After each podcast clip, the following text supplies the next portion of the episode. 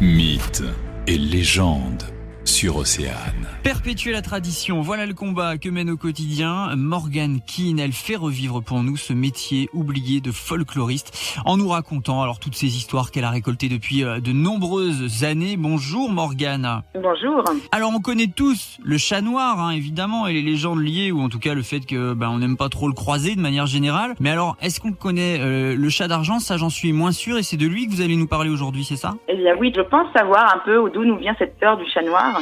Parce qu'il faut savoir que donc ça vient d'une légende bretonne, plutôt du pays de Saint-Malo, où en fait on parle du chat d'argent. Argent, non pas par rapport à sa couleur, il était noir lui aussi, mais parce qu'il rapportait de l'argent à ses maîtres toutes les nuits de pleine lune. Ah, mais ça, ça devrait plutôt être euh, heureux.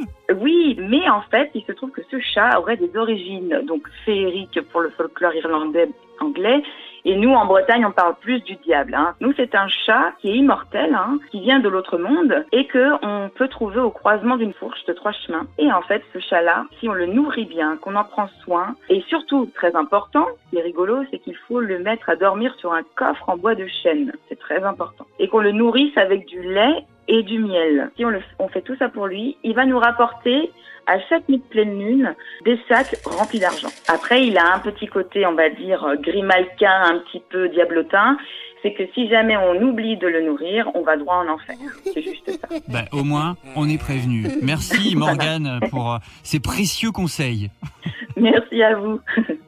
Le magazine, midi 14h. sur Océane.